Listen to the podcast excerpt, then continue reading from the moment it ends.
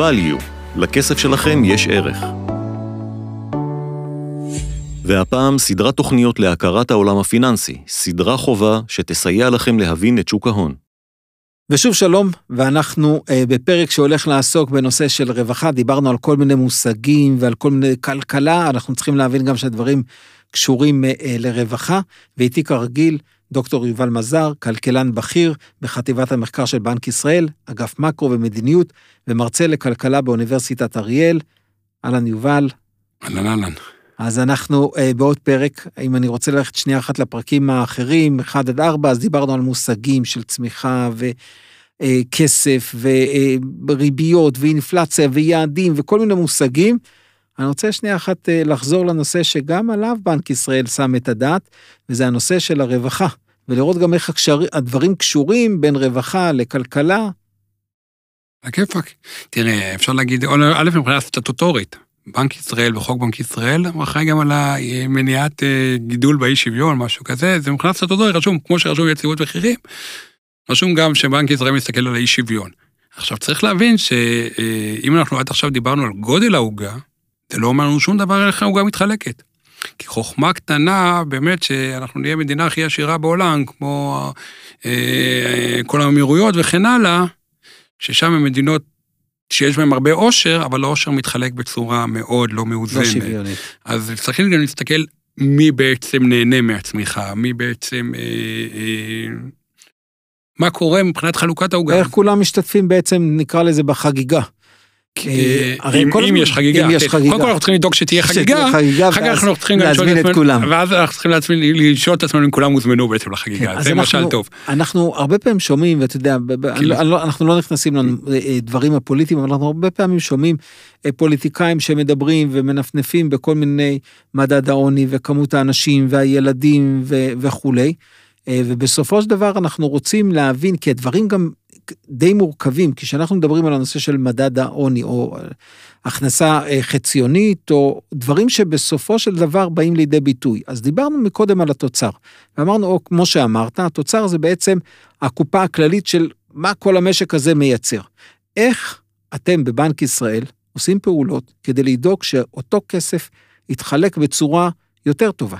יותר שוויונית. יפה, אז בואו רגע נתחיל מההתחלה שאנחנו לא עושים כלום, אנחנו רק מייעצים במקרה ששומעים לנו, שומעים לנו, אנחנו לא עושים כלום, גם אנחנו יכולים, אפשר להגיד שהריבית משפיעה גם על אי שוויון, כי כאשר הריבית נמוכה זה יותר טוב אה, לכאלה שלווים כסף ופחות טוב למלווים כסף, אבל אפשר, אבל אנחנו לא מדברים על הקונטקסט הזה, אנחנו מדברים על הקונטקסט של על אי שוויון. עכשיו חשוב להבין, לדייק פה משהו שאמרת, חלוקה של, החלוקה צריכה להיות יותר טובה.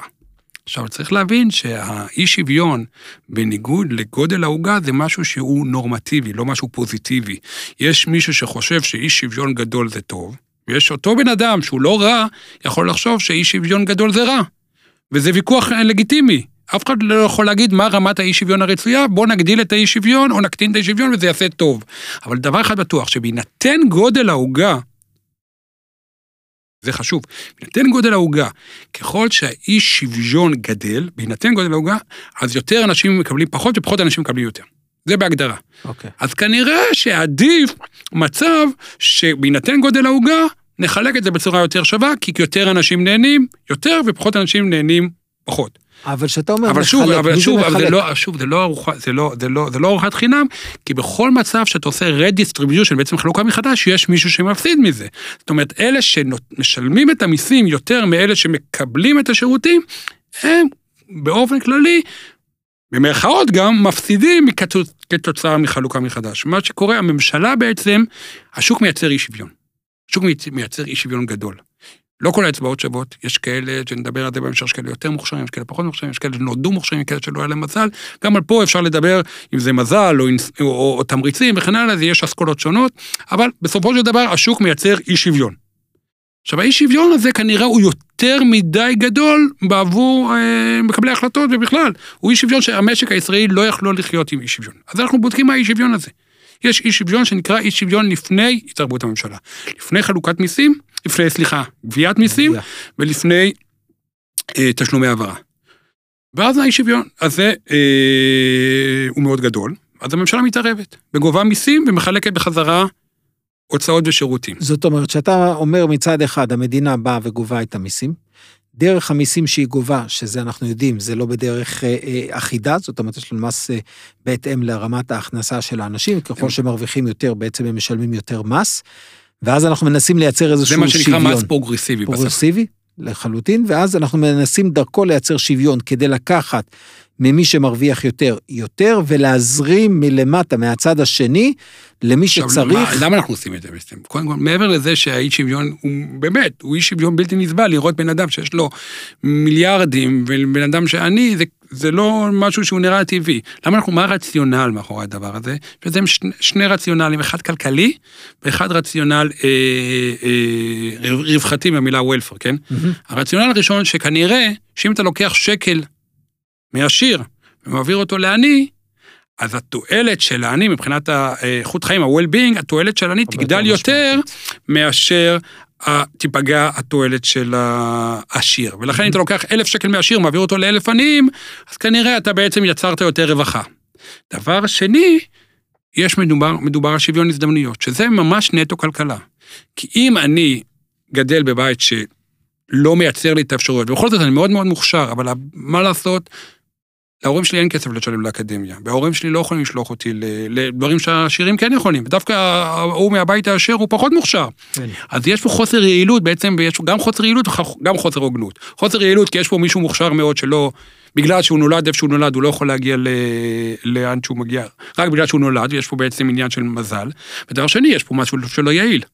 בן ברור. אדם מוכשר מאוד, לא מצליח להגיע לאקדמיה בגלל איפה שהוא נולד. לכן יש פה גם הצדקה כלכלית בעצם לייצר שוויון הזדמנויות, ומוביליות, ונדבר על זה. אז אנחנו, מדענים שלנו אומרים שני דברים. אומרים הרבה דברים. מה אתה רוצה לדעת? מה קרה? מה קורה? לא, אני, אני אגיד לך מה, מה שאתה אומר זה אה, נקודה שהיא חשובה וצריכים להבין אותה.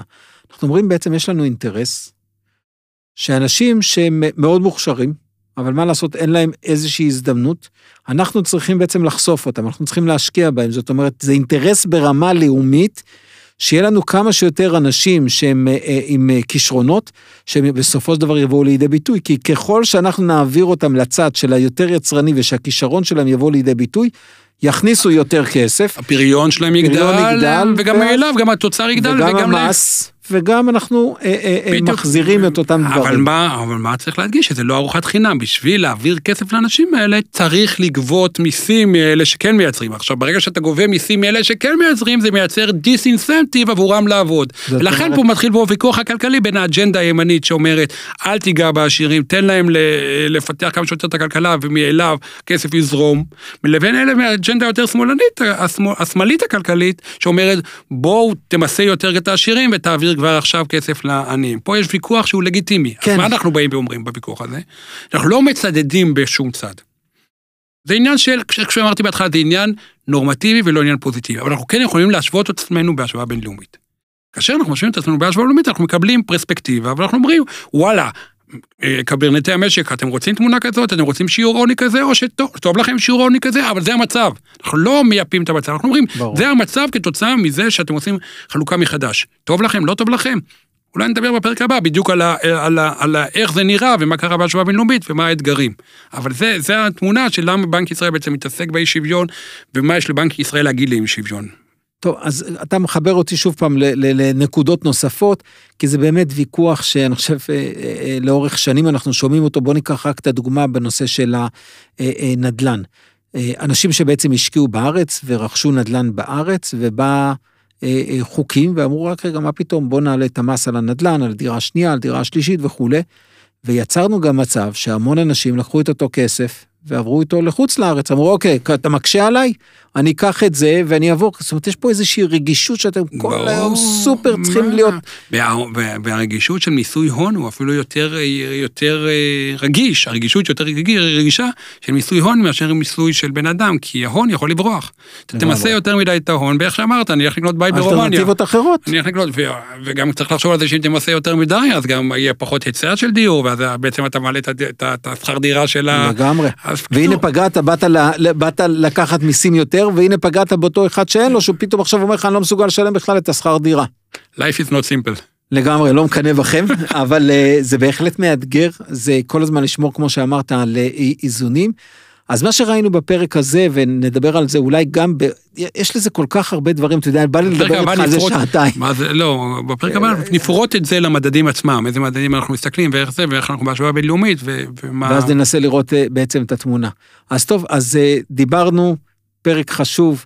על אה, כל מה שקשור לעוני, אי שוויון, איך זה משפיע, איך הבנק צריך לתת את אותם ייעוצים נכונים כדי לשמור על האיזונים, שוב פעם, איזונים, איזונים, איזונים בשוק, כדי שנצליח להעביר כסף ברמה מסוימת שיגרום לשינוי אצל האנשים שצריכים את זה, ולא יפגע כל כך באנשים שלקחנו מהם את הכסף מבחינת הנושא של המס, כדי לא לגרום להם למצב שאומרים, שנייה אחת מקשים עליי ואני בורח, ואז בעצם הוצאנו את השוק מאיזון. אז יובל, כרגיל, תודה רבה על זה שאתה מחכים אותנו כל פרק מחדש. רגיל נסיים בחן חן.